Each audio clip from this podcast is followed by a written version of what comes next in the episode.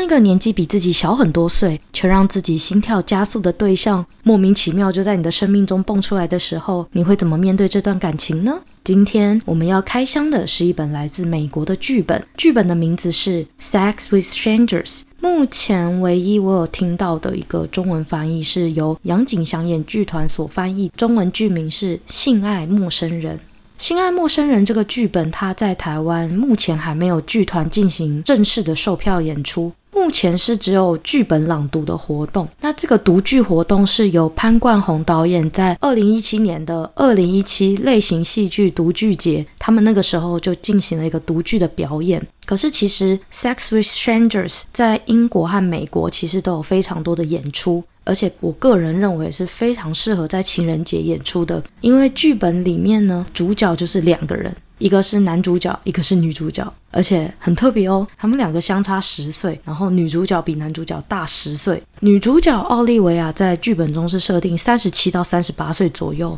而男主角伊森他则是二十七到二十八岁，所以他们两个几乎是两个世代的人。除了年龄的差距之外，这两个角色既有共通点，也有很大的不同。这两个角色都有在写作。可是编剧呢，他赋予了两个角色不同的创作模式。女主角她写的就是比较传统的小说创作，而且她曾经在出版小说上跌了很大一跤，就是那时候她写的作品不符合出版的预期，所以就是那时候销售非常的差，然后好誉参半，就是再也一蹶不振。所以她就对于出版小说得到别人认同感到感到很悲观。那他之后就再也不愿意公开作品，而且女主角奥利维亚，她就只愿意为创作而创作，就是为自己创作，她不再愿意为了得到他人的肯定而创作。虽然听起来奥利维亚这样是很帅气，可是其实奥利维亚这个角色呢，她的内心是充满自卑感和不安。就是因为她充满自卑感和不安，所以她只好就是很骄傲的说：“哼，我以后再也不要在乎别人怎么想。”她就决定要。为自己想创作而创作，他不在乎别人怎么想。可是这也是代表他，他其实对自己的创作是没有自信的，对自己的创作能否获得他人认同这件事情，他是很质疑的。奥利维亚的相反就是男主角伊森，男主角伊森他是一个非常成功的写作者，但是他所写的并不是小说，而是新三色的部落格创作。然后为什么本剧叫做《Sex with Stranger》？是因为伊森所写的就是《Sex with Strangers》，而且还出了两集。简单来说，就是约炮圣经的意思。伊森他是一个非常成功的约炮高手。他大学的时候就跟朋友打赌，就说：“，我在这几这一一年中，我每一个礼拜都跟一个陌生女生上床，而且这个女生是在酒吧里面约炮的。”所以呢，他就因为。他就因为跟朋友打赌，所以他就开启了疯狂的酒吧约炮之旅。他就疯狂了，打开他的疯狂模式，在这一年当中，每个星期跟一个女生上床，然后他就写下了他跟不同女人的性爱经验。而且你知道，经营部落格这种东西，他就是要写得很腥三色、很刺激、很香艳可口，他才会红嘛。所以他的部落格就越写越夸张，越写越夸张，甚至是有的时候是。加入了一些根本不是真实的东西，反正他的部落格就越写越红，越写越红。然后有一次，就是伊森他上床的对象是一个小有名气的另一个女部落客，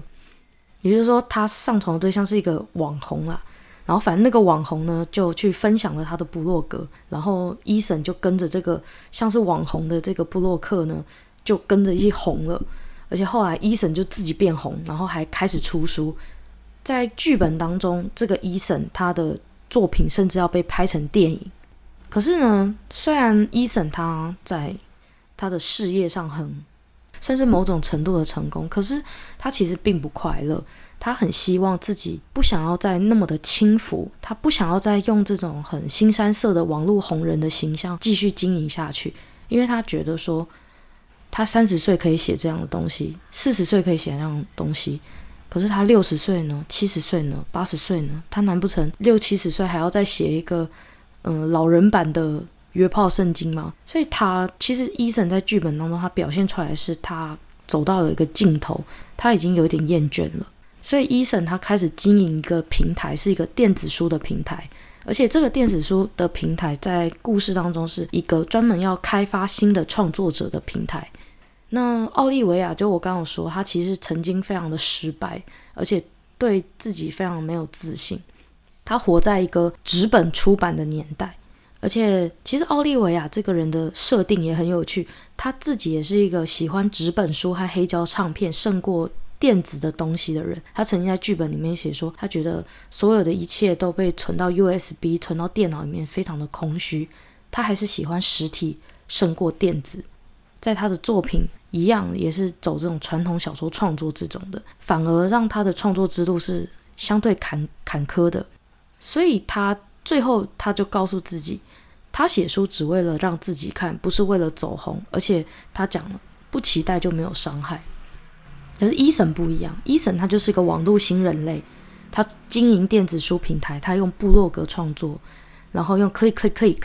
反正就是一直用滑书点发 Twitter，一发就好几百万个赞。所以一个网络新人类伊森遇到一个曾经很失败的老古板的奥利维亚，他们碰撞出来的火花就是伊森和奥利维亚就很荒谬的上了床，有一点像是伊森他就是跟。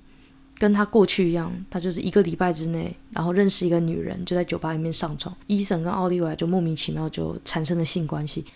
不过呢，伊森其实很喜欢奥利维亚的作品，所以呢，伊森就说服奥利维亚说：“那你要不要试试看？你就把你那一个很曾经很失败的纸本的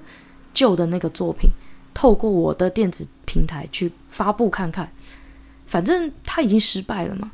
嗯。”他现在也是一个乏人问津的作品，你要不要从我的电子平台上试试看？结果没想到就一炮而红，就是奥利维亚的作品，反正死马当活马医，就就到了他的电子平台，没想到就一炮而红，然后他们就开始产生了超越友谊的关系，他们就开始发生各种的关系，嗯、复杂的性关系，但也有情感上的关系。总之，他们之间的关系就很微妙，像朋友，又像情人，又像伙伴。他们在剧中发生了很多次的性关系，每一次性关系却都有不同的原因。当然，他们第一次是一个一时的激情，但是到后来，肉体碰撞这件事情反而只是为了结束沟通上的冲突。他们透过性爱在逃避沟通一些问题。整个剧本透过两个角色的对话，表现出伊森和奥利维亚截然不同的性格和处事哲学。像伊森，他就是一个充满自信、霸道、没有礼貌，然后可是又充满魅力的一个网络新人类，喜欢 iPad，喜欢电脑，喜欢所有的新的事物。那一个很理智、谨慎，有点自卑。内敛又成熟的大姐姐就是奥利维亚。这个奥利维亚她喜欢黑胶唱片，喜欢纸本书，喜欢古比较喜欢纸本书，喜欢老作家，而且很有幽默感。然后他们他们就是有着致命的不同，可是，一开始这个不同像是某种很可爱的、很可爱的差距。可是到后来，这个差距逐渐、逐渐的磨出了很大的洞。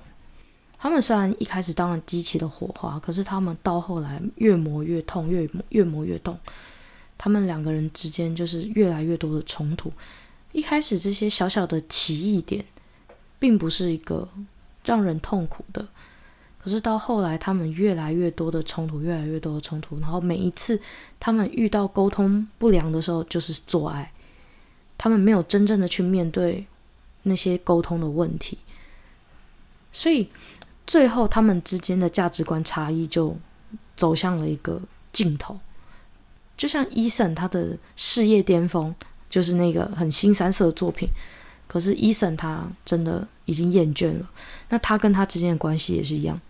就是他们之间可能一开始非常的可爱，非常美好，可是他们相处到最后就是。到最后就是变成有点像是，因为不熟悉所以在一起，因为熟悉所以分开。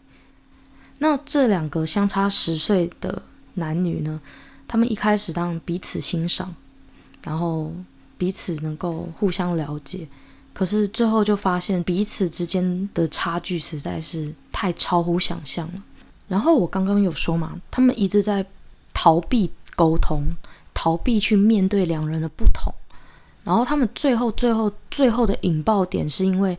奥利维亚他因为透过伊森的关系，他在电子平台上面走红了嘛，他就遇到了一个大的出版社，想要找他签新的作品。那奥利维亚已经有一个新的作品了。所以他就决定想要跟大出版社做去做签约，可是这个大出版社跟奥利维亚说：“我只能帮你出电子书。”但是其实奥利维亚他原本是希望能够出版纸本的书，传统的纸本书。可是这个大出版社他说：“嗯，我们最近想要办一个电子书的部门，所以我们希望奥利维亚你的作品呢，就是用电子书的方式去做呈现。”我们不帮你出纸本书，可是呢，这个大出版社名气实在是太大了。然后奥利维亚和他的经纪人就觉得我不能够拒绝这个机会，所以奥利维亚就跟这个大出版社就已经签了保密协定，就说好，我要新作品要上架到这个大出版社的电子平台上面。结果因为奥利维亚跟伊森他们两个之间冲突非常的大，然后也没有沟通清楚，然后伊森就说。你不是当初说想要出纸本书吗？我可以帮你出纸本书啊。那你为什么最后反而去找大出版社签电子书？然后你不愿意来签我？那你根本就是就是把我当做一个利用的桥梁嘛，就是利用的工具嘛，产生了一个非常大的一个沟通的障碍，而且甚至就是奥利维亚还攻击伊森现在所做的事情，奥利维亚还会说。你再怎么努力，你的电子平台也不如我去签大出版社的这个机会，因为大出版社会有很多人脉，无论是出版业界的人脉，还是作家的人脉，都比你，都比我透过你的平台还要更加的有意义多了。你所做的事情是没有意义的。结果伊森就很生气嘛，就伊森就失控了，然后就擅自的把奥利维亚的新作品。上架到自己的电子平台，也就是说，伊森他，因为其实前面有一段是在写说，奥利维亚跟奥利维亚要把他的旧作品传给伊森，然后伊森就进到奥利维亚的这个 Word 的那个档案系统里面，反正他就下载了旧作品和新作品。那当时伊森帮奥利维亚上架旧的作品，但是其实他也看过新的作品了。那伊森一直觉得奥利维亚一定会在他的平台上面发表，就没有想到奥利维亚最后选择了别人，选择大的名气大的那种出版社。然后反正伊森因为擅自上架嘛，所以后来他虽然很快就下架了，但是他们之间已经没有办法了。就是奥利维亚等于说他的作品被擅擅自使用，所以他非常生气，所以他们两个就彻底的决裂了。那故事中的伊森和奥利维亚，我看完剧本之后，我觉得他就像是社会的一个微型的缩影。其实很多的关系，很多的亲情、事业伙伴，还是友情，都是超过一个人的关系。那只要多了另一个人，就一定会有差异。当差异过大，又害怕失去对方的时候，关系就会因为情绪的失控和行为的失控，更加速的走到终点。那其实这本书我其实是看英文版，那那时候是我请美国的朋友帮我在亚马逊买一个原文书，结果我意外发现我那一本原文书居然是美国的图书馆淘汰，然后拿去亚马逊上面卖的，所以它比原价便宜很多，然后我觉得蛮划算的。不过我必须说，就是如果要看懂就是这种剧本的话，英文程度还是要高一点。我自己个人觉得啦，英文程度大概要差不多多亿五百五以上会比较好。介绍完这本书的内容，我想要来介绍一下这本剧本的作者。这本剧本的作者是 Luna S. Eason，那中文翻译是劳拉·伊森，是一个美国的剧作家和编剧。作品有剧场的剧本，也有影视的剧本。我要提一下，他最有名的影视剧本就是大家应该听过吧，《纸牌屋》。台湾应该有不少人听过《纸牌屋》。那个根据那个维基百科的资讯啊，劳拉·医生，他其实是出生于美国的伊利诺州。他曾经有被提名最佳电视剧改编剧本，还有美国编剧工会剧情类最佳电视剧编剧。所以他在美国其实是一个非常炙手可热的知名编剧。其实他使用的英文没有到非常困难。所以我刚刚有说啊，大概你多益五百五六百的话，你的英文有个基本基本的底子。然后又想要挑战原文书，我觉得这本书我很推荐，而且亚马逊上面可能买得到二手书，所以我推荐你们可以在亚亚马逊上面找找看这本书的二手，因为博客来买新书的话太贵了，所以我建议你们去亚马逊找找看旧书。对白里面呢，其实他们两个角色就是一开始在甜蜜的时候，他们其实有一些互相调情。互相调情和开玩笑、互嘴的桥段，其实会觉得超级可爱的。他们使用的英文很简单，所以我真的觉得他们应该算是美国人调情的一种对话范本吧。就是他们的用词其实很可爱、很简单，然后其实有英文底子，就不用怕说看不懂。而且现在其实 Google 翻译很方便，你们就可以尽量使用 Google 翻译去协助你看完这个剧本。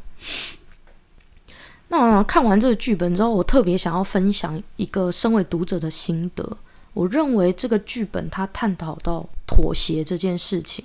无论是创作上的妥协，还是男女关系之中的妥协。像故事当中年纪比较大的奥利维亚，他很喜欢纸本的相簿，很喜欢黑胶唱片，也想要出版实体书。他希望他的小说能够真正的被放到书架上面收藏。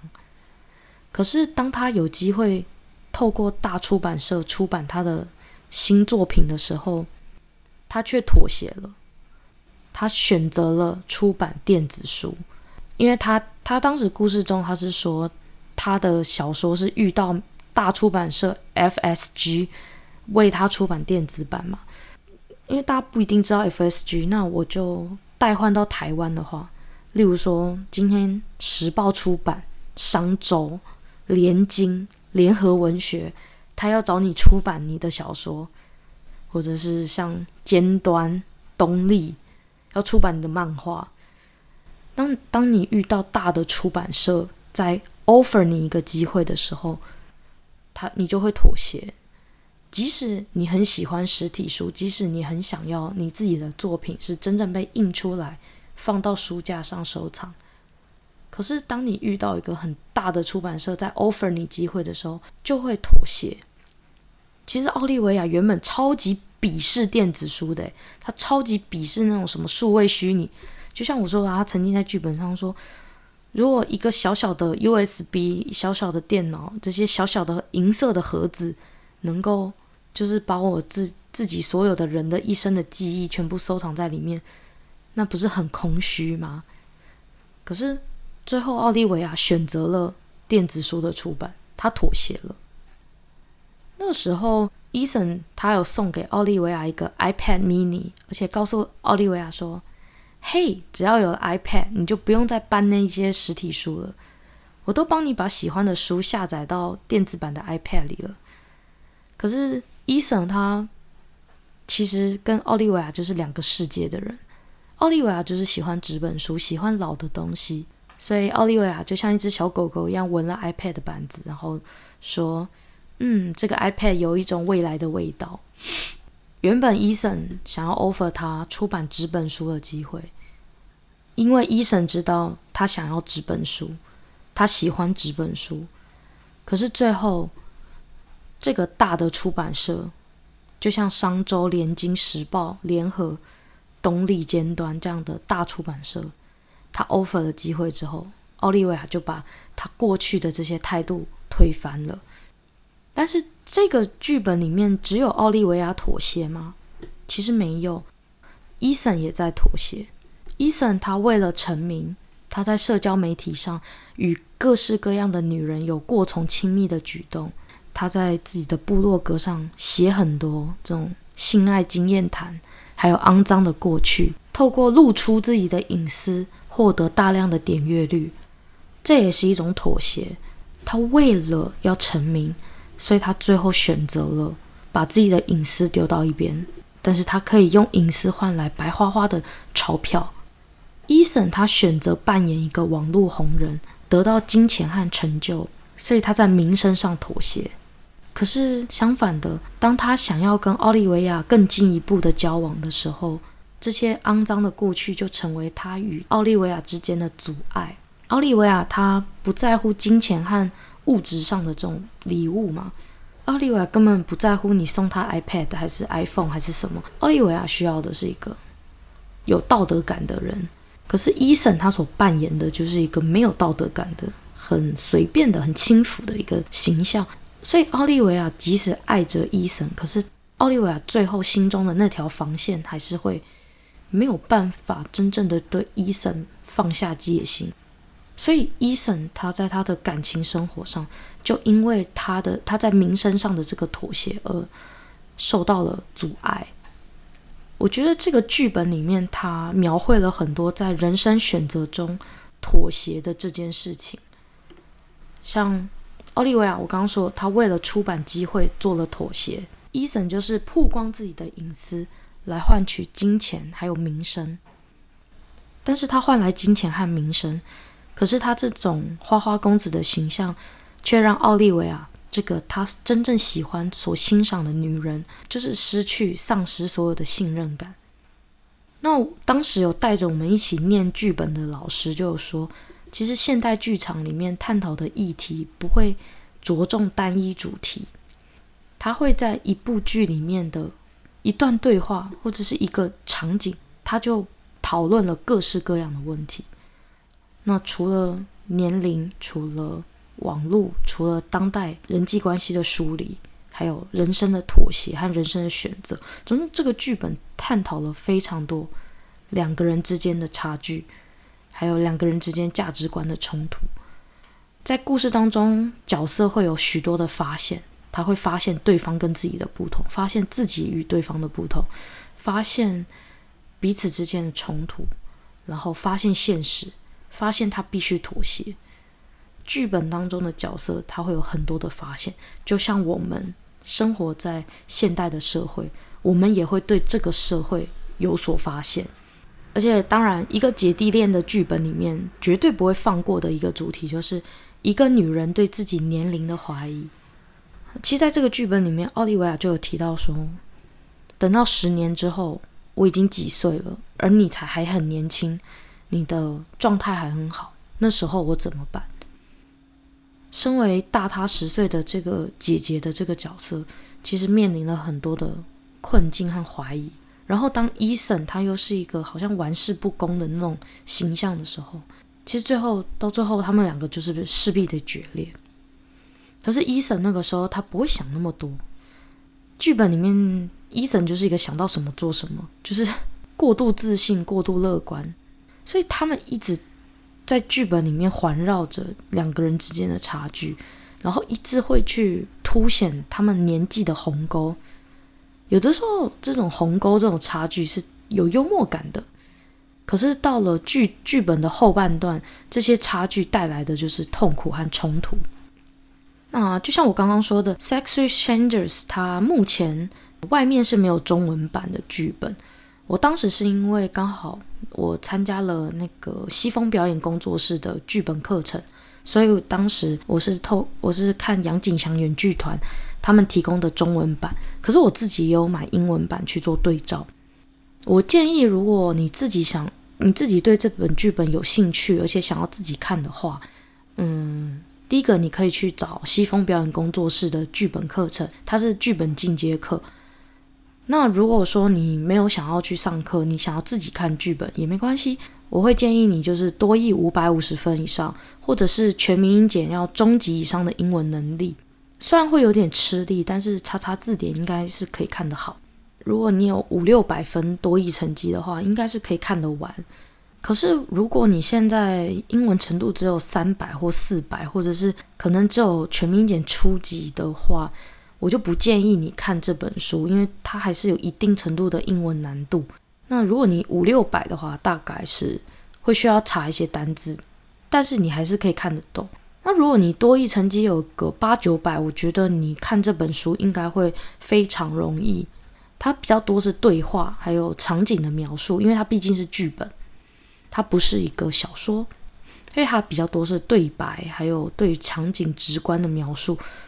会比看一般的小说容易很多。因为小说家通常词藻比较华丽，然后篇幅也会比较长，但是剧本它比较多，就是很简单的对白。描绘而已，然后用的词语也不会太难，也没什么成语啊，也没什么文言文，它就是一个现代剧。所以，嗯，这本书的话，应该只要你有基本的能力，你会看得蛮开心的。最后一个小小声明就是，我真的很希望这本剧本有台湾剧团的演出，因为那时候我在西风表演工作室跟大家一起看这本剧本的时候。一起看剧本的伙伴就有讨论说，我觉得《性爱陌生人》如果真的演成舞台剧，第一一定要跟杜蕾斯或冈本合作，找保险套公司业配，每一个观众进场门票就要附带一个保险套。然后另外呢，他还可以跟交友软体合作，例如说什么扫 QR code 啊，然后扫 QR 码，马上就可以跟自己隔壁的观众配对开始聊天之类的，然后。他们那个配对聊天的，就是年龄还可以，就是十岁以内这样子，正负自己的正负十岁，就是跟剧本的角色一样。我就觉得他们都超级有行销企划的能力的。他们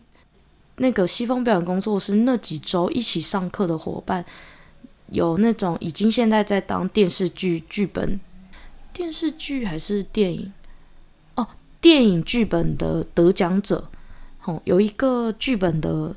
同学是电影剧本得奖者，现现职的电影剧本创作者。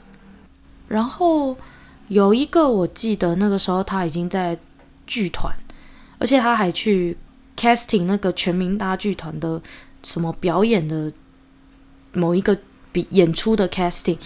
然后我忘记是什么，我忘记还有一个是有一个是。考上那个台北艺术大学的表演艺术研究所，然后他原本是在担任银行行员，然后他为了追求梦想，所以三十几岁的时候去考了那个北艺大的表演艺术硕士。我真的觉得他超伟大的，就是真的是人追梦的那种热情，真的很了不起。然后有一个是哦，有两个是师大的师大表演艺术学程的学生。他们目前就是非常单纯的、单纯可爱，像小花儿一般新鲜的大学生啊！我好羡慕哦，我好羡慕。就是我曾经也有小花儿一般，但是我那时候我那时候比较像杂草啦，因为我不是表演艺术的嘛，长得比较不可爱，长得比较不可爱，没有小花的感觉，比较像就是 被人践踏的小草吧。啊，总之就是很多都是。剧场内的朋友啦，或者是已经有在从事编剧专业的人来上西风表演工作室的剧本课，它叫做剧本分析。然后老师会教你说，你要如何分析一个剧本，如何分析一个角色。在两个场之间呢，你要写暗场日记，因为一个场次和一个场次之间呢，他们不一定是连贯的。就像我们电影呢，它可能切切换剪接到另一个下一个场景的时候，它可能跟上一段是有连贯的，但是有可能它切到下一个场景的时候，完全跟上一段没有关系。那在这段时间发生了什么事？也许这个场景只有女主角出现，那这段时间男主角可能在做什么？那在西风表演工作室，老师就会训练你要写暗场日记，透过。角色不在的时候，你要去写这个角色发生了什么事，这个场与场之间的连贯是到底中间可能有什么样的状况，然后甚至你还要去写这个角色他的他在这个剧本发生之前的自己的个人故事。例如说以奥利维拉来讲好了，那我们就去写他过去他在出版的时候他发生了什么事。他的爸爸妈妈可能是什么样的人？然后他自己为什么会走上写作这条路？但是为什么他的写作如此的不成功？那他当时出版的时候发生了什么问题？我们要透过剧本里面的线索，去像是猜想这个角色过去发生的事。也就是说，你在看这个剧本的时候，你不只是去看剧本，就不是只是这样子看过而已，你还需要去分析这个角色曾经怎么了，为什么他现在会变成这样。然后两两个场次之间，中间角色在还没有在角色没有在剧本的时候，他发生了什么事情，所以才换到下一个场次会发生这个事件。就是从故事中的对话、故事中的线索，你去回推它发生了什么事，然后每一个场次之间，角色都会有所发现。每个场次结束，角色也会对于某些事情有所意识，这就是发现。OK，那大致上这个剧本的介绍就差不多到这里了。我再次强调。我真的很希望台湾有一天有一个剧团可以好好的考虑这本剧本，因为演员只要两位，这就感觉非常的节省经费。你只要请两个演员就好了耶！我真的觉得这个剧本真的很适合情人节找保险，呃，不是找保鲜膜啊，对，找保险套公司，还有交友软体合作。所以呢，这个应该是很财源广进的一个剧本才对呀，应该是一个很财源广进的剧本啊，应该可以赚大钱的哦，太大探集哦。嗯，我真的很希望台湾的某一个剧团可以好好的考虑这一本剧本，然后也可以甚至把它改编成台湾本土版本。因为像故事中有很多是，比如说 F F S G，我们根本不认识 F S G 是哪一家公司啊？但是如果改成台湾的联合报或者是时报的时报出版、联合出版，或者是东立啊什么的，也许可以，也许你的剧本可以改成两个漫画家之类的，两个都是漫画家，或者是两个都是插画家，或两个都是什么，就是也许可以把这个剧本做一个。台湾本土版的改编，然后在情人节上上演，我觉得这是一个可以考虑的事情。那么感谢大家听完我讲完这本书的介绍。虽然这本书可能大家会去看的几率比较低，不过呢，我觉得大家还是可以在网络上稍微看一下，这样 可以看一下他们网络上到底是怎么介绍的。目前网络上中文的资料比较少，因为这本剧本其实没有正式公开中文版，只有英文英文版的剧本。嗯，而且他们出版剧本还有分，呃，英国伦敦出版的版本，还有美国的原版，所以呢，大家可以去看一下。那感谢收听到这边，很高兴能够在你的耳朵里面遇见你。这里是小众开书，我们下次见，拜拜。